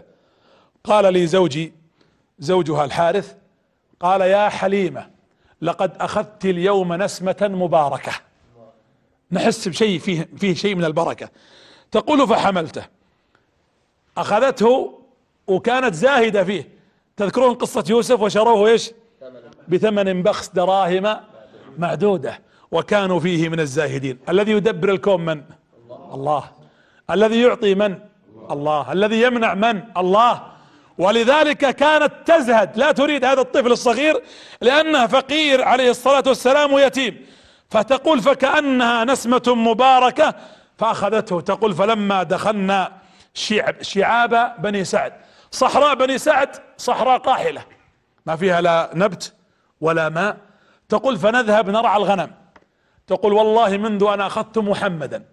كلما ذهبنا مكان نرعى فيه رأينا من الخضار والزرع ما لم نكن نراه قبل. ينبت الشجر في الأرض. فيأكل أغنامها أغنام حليمة السعدية. وكانت ترجع أغنامها مليئة قبل الناس وأكثر من الناس. وكذلك ثدي الأغنام في ذلك الوقت يرونها مليئة من اللبن والحليب. وكان الناس يقولون الرعاة من أراد مرعا جيدا فليلحق بحليمة السعدية. وكانوا يلحقون بها تقول فيقبل على ثدي فيرضع. ثم يشبع محمد فيأتي ابني ولدها الحقيقي فيرضع. اخو النبي من الرضاع اسمه عبد الله بن الحارث ابن العزة تقول فيرضع فيشبع كذلك بعده. تقول فجاءتنا البركة ولا أدري من أين جاءت. بركة نزلت علينا حتى إني أرى أن محمدا يشب شبابا يختلف عن الصبيان. يشب في اليوم ما يشبه الصبي في شهر ويشب في الشهر ما يشبه ما يشبه الشهر في سنة. تقول شبابة في اليوم مثل شهر وشبابة في الشهر مثل سنة لبعض الأطفال الآخرين. من بركة محمد صلى الله عليه وآله وسلم. لك أن تتخيل أن حليمة خلاص خلصت الرضاعة بعد سنتين. ذهبت إلى أمه وقالت لها إحنا خلصنا رضاعة سنتين لكن نحتاج محمد أنا ثدي لا يزال فيه حليب تقول ودنا إنه يقعد عندنا لأن وجوده بركة. تقول فوافقت أمه فأبقته عندنا. تقول وبعد شهرين خرجت أبحث عنه فلم أجده. فجاءني ولدي عبد الله ولدي من صلبي يقول يا أمي ادركي أخاي القرشي أتاه رجلان فاضطجعاه وشقا صدره. تقول خفت. تقول فلما أتيت فإذا بوجهه متغير. وش فيك يا محمد؟ قال جاءني رجلان أبيضان عليهم ملابس بيض فشقوا صدري ولا أدري ماذا فعلوا الملائكة حينما غسل صدره. تقول فخفت عليه. فقال زوجها أعيديه إلى قريش. والله لو يصاب هذا الطفل بشيء قامت علينا قريش. تقول فأرجعت إلى امه قالت خلاص رجعتيه. وأنت تقولين نبغاه. نريده عندنا. قالت لا إننا لا نريد أن خفت عليه كذا وكذا. فقالت أخبريني بما حصل. تقول فأخبرتها. تقول فضحكت. وقالت والله إنني حينما حملته رأيت خفة في بطني لم أرها في حمل قبله. وإنني حينما وضعته رأيت نورا رأيت فيها بصرى قصور الشام. ونزل خفيفا صلى الله عليه وآله وسلم. إن ابني هذا له شأن عظيم عليه الصلاة والسلام. جلس عندها سنتين. تدرون أن النبي كان وفيا معها بعد خمسة وخمسين سنة في فتح مكة. الرسول جالس يفتح مكة الآن والناس حوله يسلمون عليه ويبايعونه ويعاهدونه. التفت الرسول فإذا بعجوز تقترب منه. جاية ما يعرفها النبي صلى الله عليه وسلم. فلما اقتربت وقفت تنظر إليه نظرها ثقيل وضعيف وتبكي. قال من هذه؟ يسأل الصحابة. قال هذه حليمة السعدية. فبكى وضمها عليه الصلاة والسلام. ووقف يمسح على رأسها فقبل يدها ورأسها أمام الناس. ونظر النبي, النبي إلى الناس ثم قال ما بكم؟ إنها أمي. أمي حليمة السعدية التي أرضعتني. فينظر النبي هذا المشهد بهذا والناس ينظرون يبكون. فقام النبي فخلع رداءه وفرشه لها في الأرض ثم أجلسها عليه. ثم الناس وقفوا ينظرون قال اذهبوا دعوني دعوني وأمي ساعة. اتركوني أحدثها وتحادثني. وهذه هي قمة الوفاء. اسأل نفسك عن الوفاء. لا أقول مع مدرس ولا معلم ولا مع زوجة بل مع والدتك ووالدك. كم من الأبناء اليوم للأسف الشديد لا يعرف حقا لا لأبيه ولا لأمه. أين الوفاء في هذا الوقت؟ بعد غزوة حنين لما انتصر المسلمون على هوازن كثرة الغنائم كانت موجودة في ذلك الوقت. ودخلوا على النبي الصحابة معهم غنائم غنم غنموا. في حنين غنائم عظيمة. فلما غنموا جاء رجل قال يا رسول الله إن معنا من الغنائم التي غنمناها والسبي الذي سبيناه اللي أخذناها من الغنيمة معنا غنيمة اغتنمناها لأخيك من الرضاعة عبد الله بن الحارث. يقول ترى معنا جزء مما مما أخذناه لعبد الله بن الحارث أخو النبي صلى الله عليه وسلم من الرضاعة. فوقف النبي عليه الصلاة والسلام ووقف عند الناس فقال لهم عليه الصلاة والسلام أيها القوم إني أستشفعكم أشفع. هل تردون الغنائم إلى أهلها؟ ليش يا رسول الله؟ قال أخذنا الغنائم وفيها غنائم أخي من الرضاعة. قالوا أو تعرفه؟ أنت تعرف يا رسول الله؟ قال لا لكن وفاء لأمي حليمة. أنا أريد أن أرد هذه الغنائم فكانت شفاعة يعني لم يأمرهم النبي امرا فمنهم من ردها ومنهم من أخذها. فقام النبي فاقترض واستلف من الناس حتى يرد الغنائم كلها. وفاء لحليمة لأن النبي عليه الصلاة والسلام يعرف حقيقة قيمة قيمة الوفاء. نكمل بعد الأذان إن شاء الله تعالى.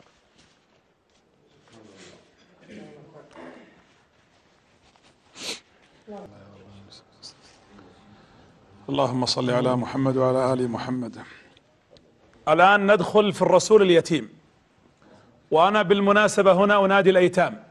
أنادي من يدعي انه لا يستطيع أن يقدم شيء. أنادي حتى أبنائي اللقطة.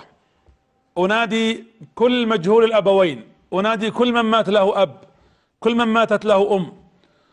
أنادي حتى من غاب عنه الآباء أو الأمهات بعدا أو مرضا أو سجنا أو غير ذلك. أقول الرسول اليتيم أول اليتم أبوه عبد الله تزوج من أمه آمنة. اسمعوا هذه القصة. وبعد شهر من الزواج أو أقل من ذلك خرج في تجارة. أبو النبي عبد الله خرج في تجارة. ولم يعرف أن آمنة كانت حامل بأعظم مخلوق على وجه الأرض. تخيلوا ذلك الأب وذهب إلى تجارته في الشام. وهو راجع من الشام أراد أن يزور أخواله. أخوال أبو النبي بنو النجار من المدينة. فأراد أن يزورهم في المدينة. فلما زارهم لأن عبد المطلب زوجته التي تزوجها أم عبد الله كانت من بني النجار. وهذا أيضا فيها درس عظيم. أن الله الذي يهيئ الأمر. الله يريد أن يكون أخوال أبو محمد من من المدينة لأن سيخرج هذا النبي ويعود للمدينة مرة أخرى. وهذا ترتيب إلهي. فهذا النبي صلى الله عليه وسلم يخرج من هذا البطن. أبوه زار أخواله في المدينة. ولما دخل عندهم وجلس فجأة أصيب بتعب ومرض. فازداد عليه التعب والمرض وتوفي ودفن في المدينة. والأم الآن في مكة وما علمت بالخبر. فوصلها خبر وفاة زوجها. أشد اليتم يقول العلماء الأيتام أربعة أقسام. أشد اليتم أن يموت أبوك وأنت في بطن أمك. هذا أشد اليتم. الذي ما سمع كلمة يا بني وما قال بابا وما ضمه أبوه وما شم رائحة حضن أبيه. هذا هو حقيقة اليتيم. فيموت أبو النبي وهو في بطن أمه صلى الله عليه وسلم. لم يقل يا أبي. ومع ذلك يفيض رحمة وحنانا على الشباب.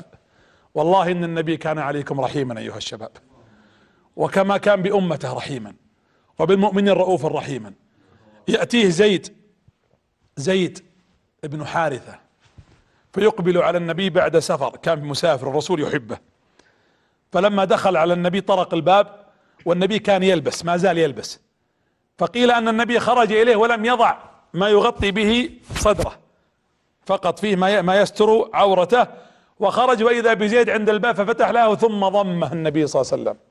وقبله على جبينه وقال اشتقت إليك اشتقت إليك. النبي صلى الله عليه وسلم يحب شباب هذه الأمة ويحب فتياتها. ولذلك كانوا بني النجار بنات بني النجار يقبلن على النبي بنات صغار. وكن ينشدن بين يديه وهن يقولن نحن بنات بني النجار يا حبذا محمد من جار. فيقول النبي أتحببنني؟ فيقولن نعم. فيضمهن ويقول والله إن قلبي ليحبكن صلى الله عليه وآله وسلم. يموت أبوه عليه الصلاة والسلام ولك أن تتخيل هذا المشهد. النبي صلى الله عليه وسلم رغم أنه لم يحتضن في حضن أبيه لكنه يفيض حنانا على أمته ويفيض حنانا على هذه الأمة قاطبة. ثم بعد ذلك يبقى عند أمه. يتربى يتيما صلى الله عليه وسلم. من بعد ما جابت حليمة إلين بلغ سن السادسة. لما بلغ ست سنوات قالت له أمه قرت أمه آمنة أن تذهب إلى المدينة. ليش؟ تبغى تسافر. عشان تزور قبر زوجها. وتزور أخوال الزوج. شفتوا البر؟ شفتوا الوفاء؟ هذا هذه العلاقات موجودة. أنا أخاطب النساء. كيف علاقة المرأة أنت؟ كيف علاقتك بأهل زوجك؟ وكيف علاقة أهل زوجك بك؟ أين الوفاء للزوج وأين الوفاء للزوجة؟ هذه هذه هذه نماذج من وفاء النبي صلى الله عليه وسلم وحياته. فقرت آمنة أن تسافر. ما معها أحد. معها ولدها محمد بن عبد الله عمره ست سنوات صلى الله عليه وسلم. ومعها أم أيمن. وتمشي خمسمائة كيلو في الصحراء. معها جارية ومعها ولد صغير. ودخلت إلى أهل زوجها. ولما دخل النبي المدينة وش اللي استوقفه؟ استوقف قبر أبيه. وقف النبي فنظر قالت له أمه هذا قبر أبيك. أنتم تخيلوا ولد ما شاف أبوه. أول سفر ترى. يتيم. ويقال له شوف قبر أبوك. فيقف النبي صلى الله عليه وسلم. لك أن تتخيل جميع المشاهد المحزنة والدموع التي انهدرت منه صلى الله عليه وسلم. وهو يرى قبر أبيه ولم يراه على الحقيقة أو في الطبيعة فيقف عند القبر ويرى ثم تأخذه أمه. الطامة الكبرى التي حدثت في هذه السفرة مشت آمنة واستودعت من أهل زوجها ولما خرجت آمنة في الطريق مشت 150 كيلو في منطقة يقال له الأبواع هنا تعبت آمنة وسقطت في الأرض. في في الطريق في بر في صحراء. وإذا بأم أيمن ترفعها تقول فما إن رفعتها إلا وهي ترفع كفيها تريد تضم محمد وتموت. يموت وتموت أمه أمام عينه في صحراء. توه الآن تخيل مشهد قبر أبوه ما راح. يتخيل قبر والده وفي الطريق تموت الأم التي كانت تحتضن والتي كانت ترضع والتي كانت تحمله. فيقف النبي صلى الله عليه وسلم ويرى. الأم جثة هامدة ميتة. وأم أيمن ترى النبي وتمسح على رأسه وتصبر طفل صغير. فقالت يا محمد عاوني نحفر قبر أمك. متخيلين؟ ست سنوات. هل مر بأحدنا مثل هذه الآلام؟ وتحفر ويحفر النبي وهو يبكي عليه الصلاة والسلام. في الصحراء منقطع. وأم أيمن تقول كنت أبعده يعني ما تبغاه يشوف القبر. تنحى بوجهه عن أمه وعن قبرها. تقول فحفرنا. جلسنا أيام نحفر أنا ومحمد. تقول ثم دفناها في ذلك المكان. تقول فأمسكت به بيده وهو يقول أمي أمي يعني نأخذ أمي معنا.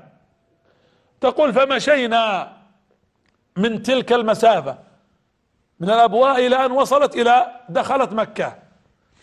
فأول ما دخلت مكة ما توجهت إلى بيتها إلى بيت أمه توجهت إلى بيت عبد المطلب. ثم طرقت الباب. فلما طرقت الباب الرسول يعرف هذه المواطن. ولذلك النبي صلى الله عليه وسلم كان قريبا من أمه. لما رجع النبي في الهجرة لما رجع في فتح مكة كان النبي يقول أستأذنت ربي أن أستغفر لأمي فلم يأذن لي. فاستأذنت أن أزور قبرها فأذن لي. فوقف النبي وفاء وبرا على قبر أمه لأنه يعرف القبر حتى لما دخل المدينة. قال هنا بئر سبحت فيها. الرسول تعلم السباحة في بئر عند بني النجار. وهذا قبر أمي. فوقف النبي على قبر أمه فبكى. حتى قال الصحابة والله ما بقي أحد وقف معه إلا أبكاه النبي صلى الله عليه وآله وسلم. وهو يتذكر تلك المشاهد العظيمة. يتم.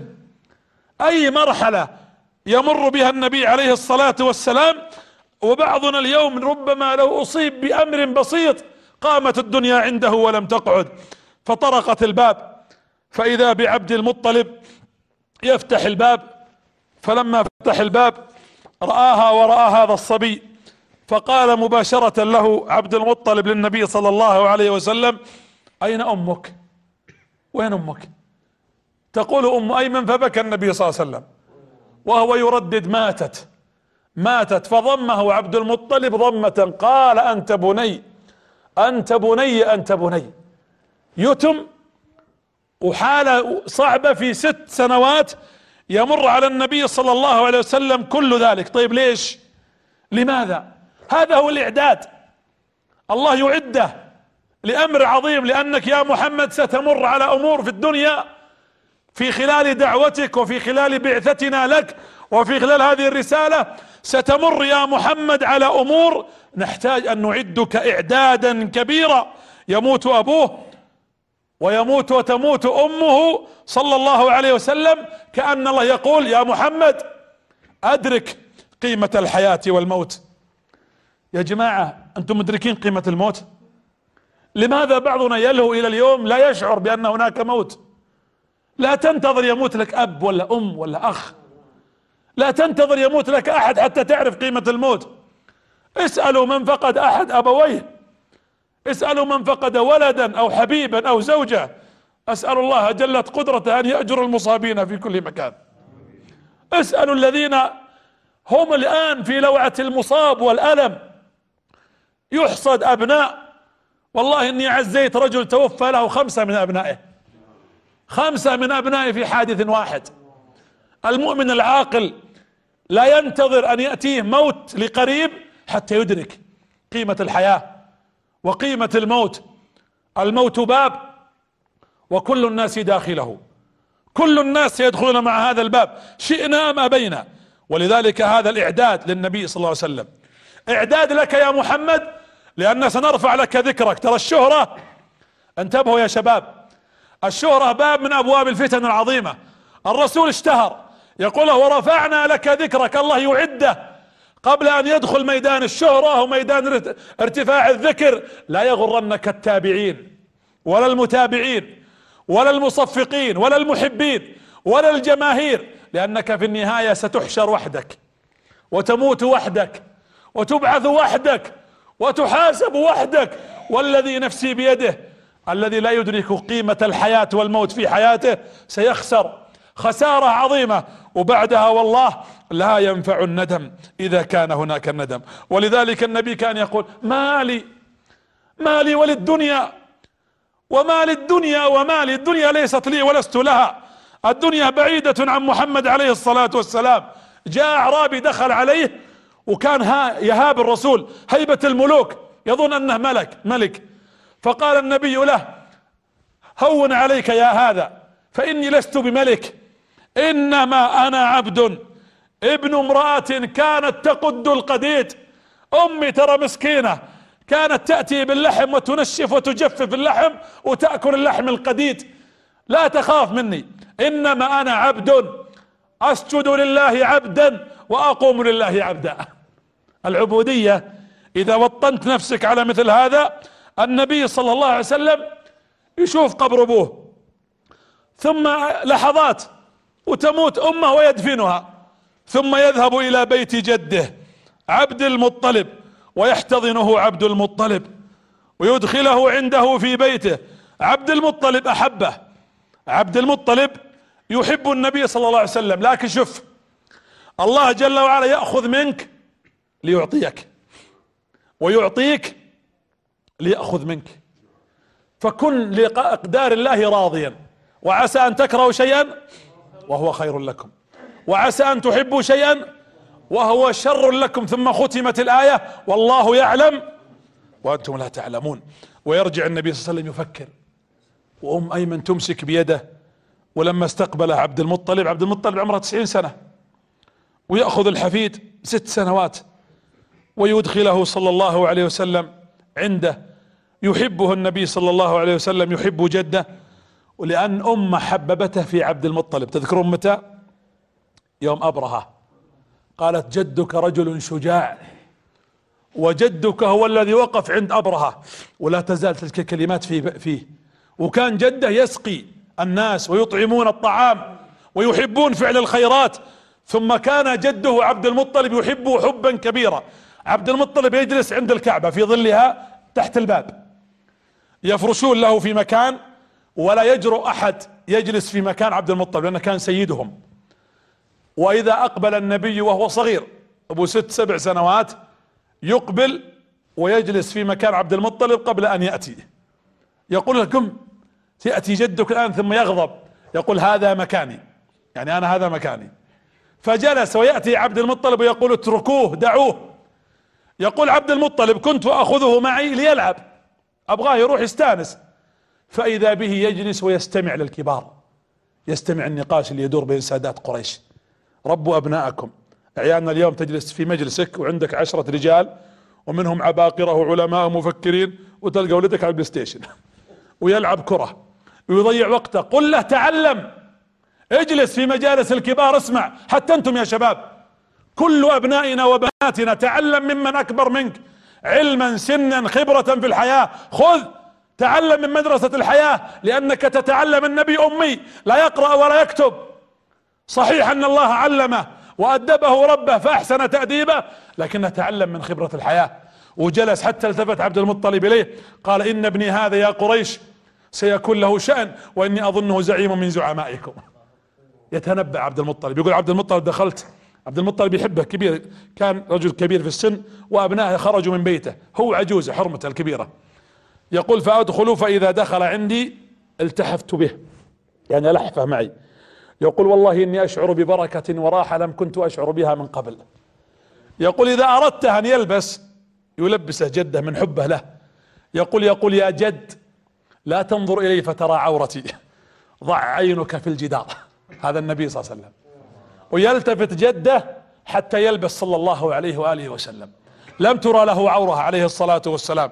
هذا النبي عليه الصلاة والسلام الذي تنبأ به جده وأخبر أنه سيكون أحد سادات هؤلاء العرب. ثم فجأة شوفوا كيف اليتم والحالات التي مرت بالنبي. يمرض جده عبد المطلب وينادي عمه أبو طالب ابن عبد المطلب. ونادى عمه أبو طالب لأنه شقيق من؟ شقيق عبد الله. فناداه وقال يا يا أبا طالب إني أوصيك بابني هذا سيكون له شأنا عظيما. يقول النبي صلى الله عليه وسلم فنظرت إلى جدي فإذا به يموت فيموت جده. أمام عينيه. يتم ويتم ثم يتم آخر. لأن الله يريد أن يهيئ محمد عليه الصلاة والسلام.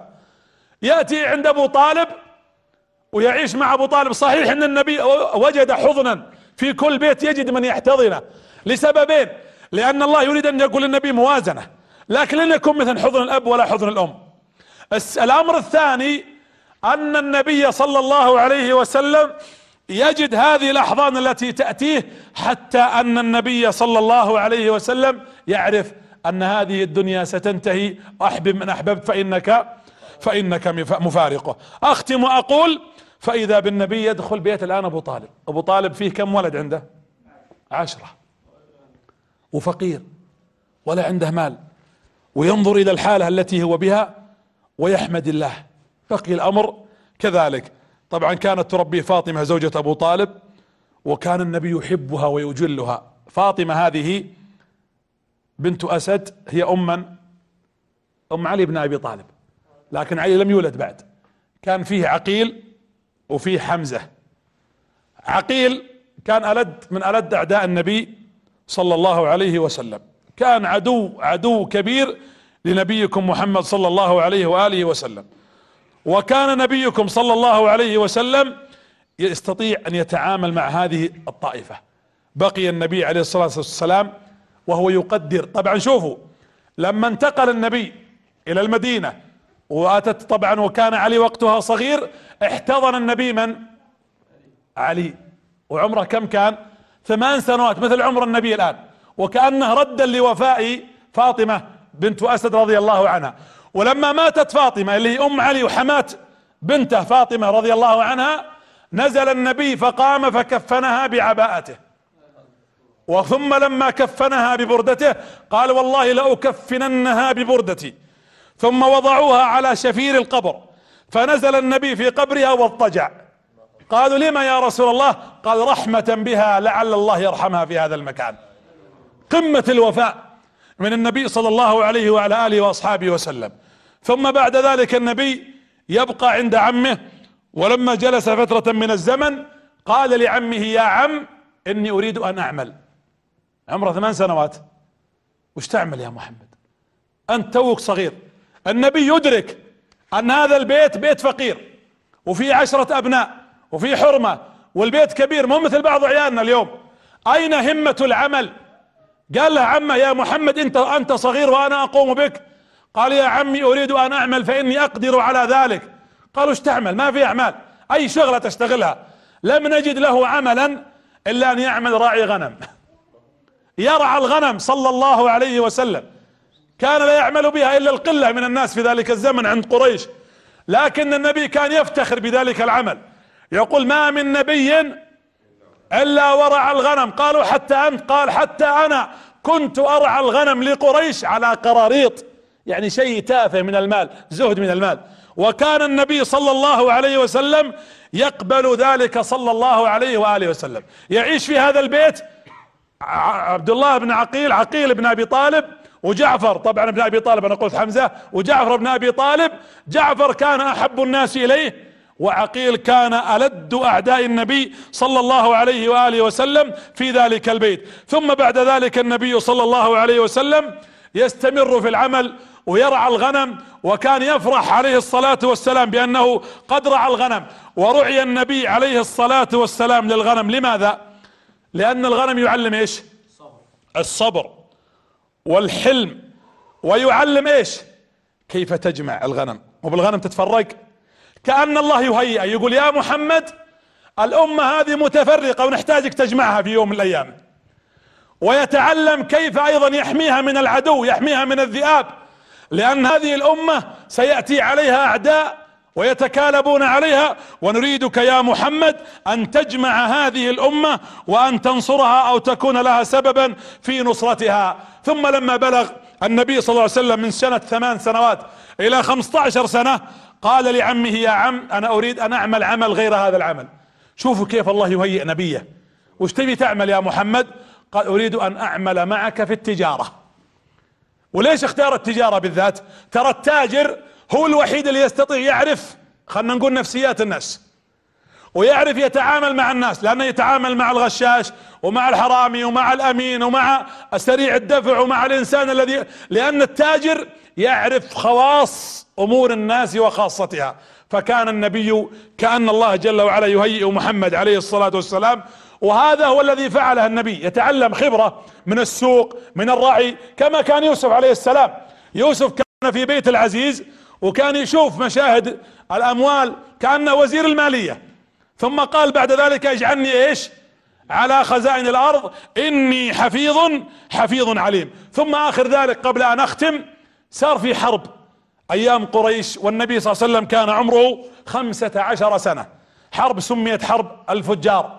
ويسميها بعض المؤرخين حرب الفجار. هي من الفجور والفجر. شاركت فيها قريش من سنة النبي صلى الله عليه وسلم عمره 15 سنة إلى ثمانية عشر سنة. والنبي لأنها كانت معركة فيها كر وفر.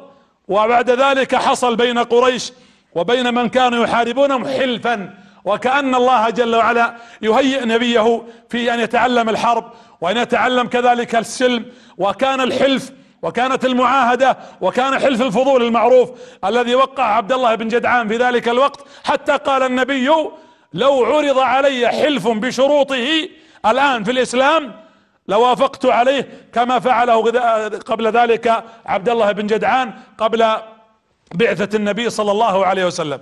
هذه التهيئة لنبيكم صلى الله عليه وسلم هي المشاركة في أحوال المجتمع. أنا أختم وأقول يا شباب عليكم أن تدفعوا بأنفسكم إلى مدرسة الحياة. النبي صلى الله عليه وسلم أنا ذكرت لكم التاريخ متسلسل حتى يكون في صورة ذهنية. كيف كان العالم قبل النبي صلى الله عليه وسلم؟ كيف كانت الجزيرة العربية؟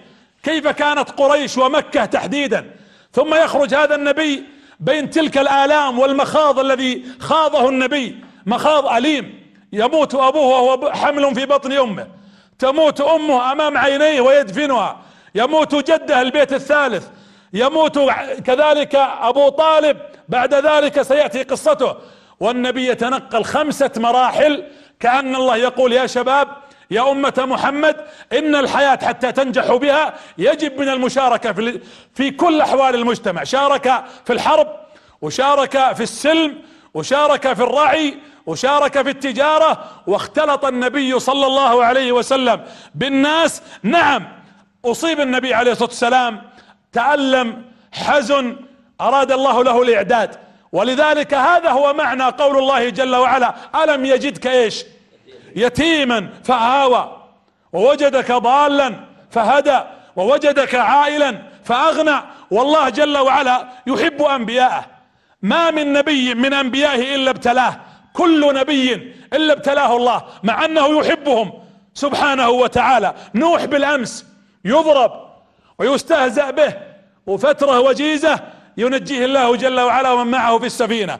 إبراهيم بالأمس القريب يلقى في النار وفترة قريبة فيصبح خليل الرحمن.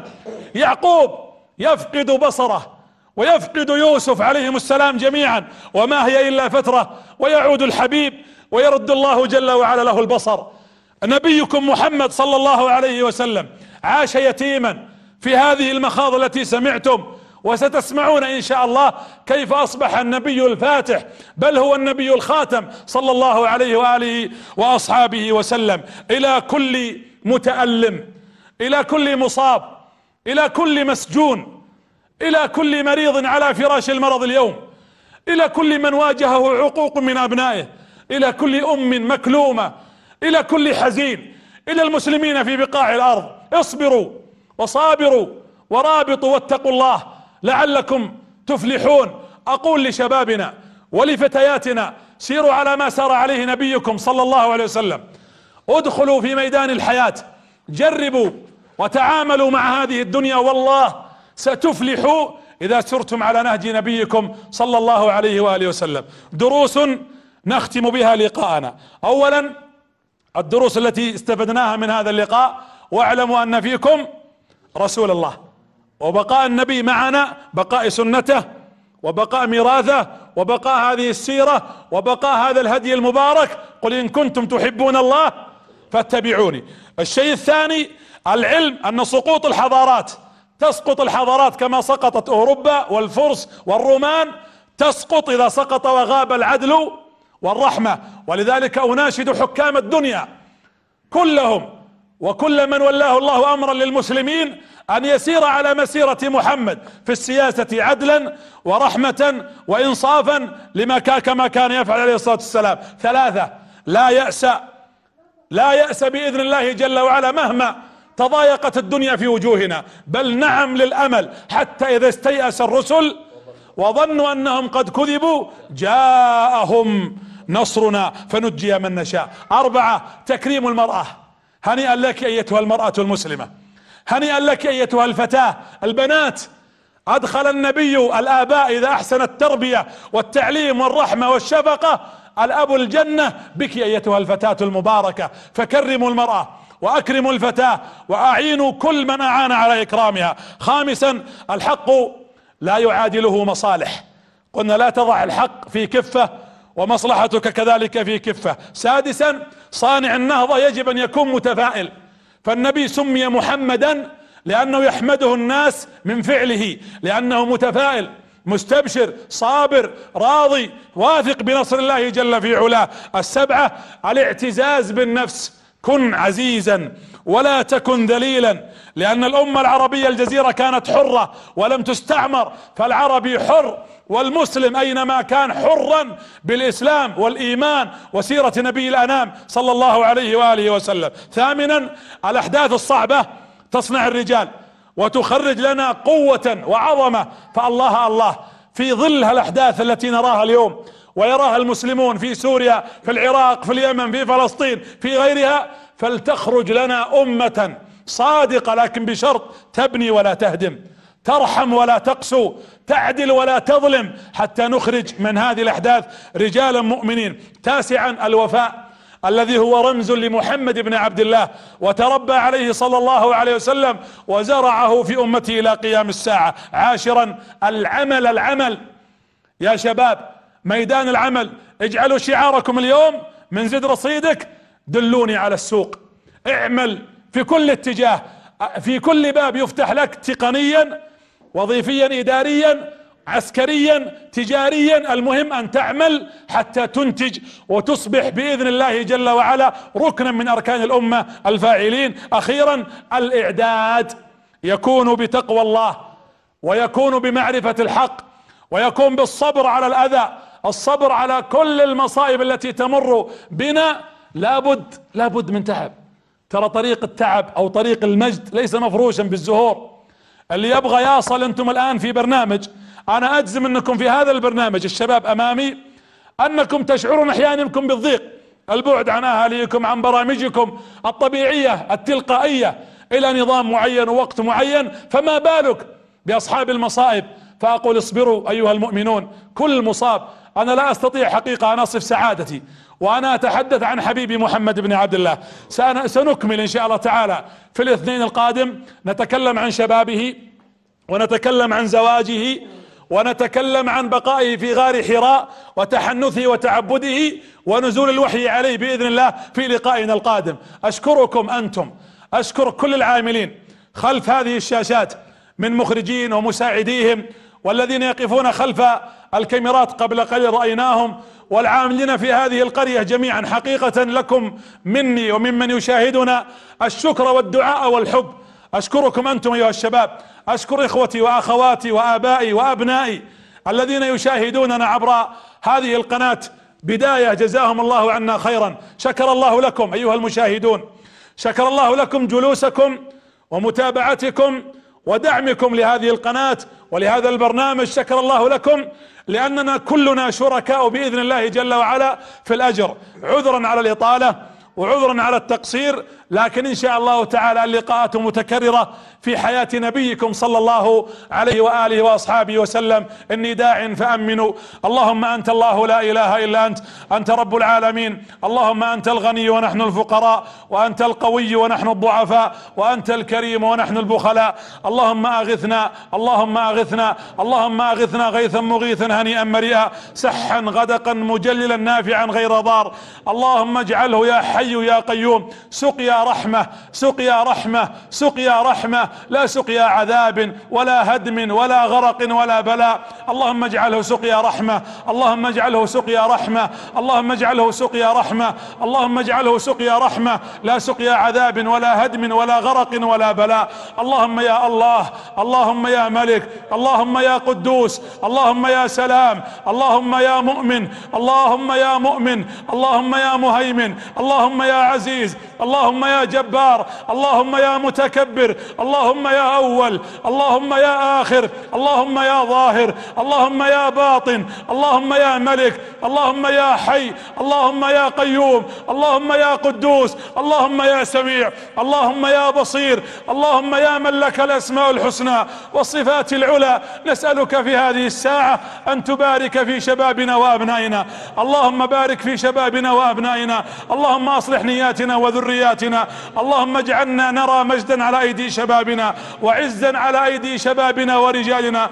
اللهم يا حي يا قيوم انصر إخواننا المستضعفين في كل مكان في سوريا وفي فلسطين وفي العراق وفي إيران وفي مصر وفي كل مكان يا رب العالمين. اللهم انصر أهل السنة أينما كانوا على كل أرض وتحت كل سماء. اللهم كن لهم ناصرا ومؤيدا ومعينا. اللهم احقن دماء المسلمين. اللهم احقن دماء المسلمين. اللهم احقن دماءهم في اليمن واحقن دماءهم في مصر وفي تونس وفي ليبيا وفي باكستان وفي سائر بلاد المسلمين. اللهم أصلح أحوال المسلمين على كل أرض وتحت كل سماء. اللهم آمنا في الأوطان والدور وأصلح الأئمة وولاة الأمور وبارك اللهم في بلادنا بلاد الحرمين الشريفين يا رب العالمين.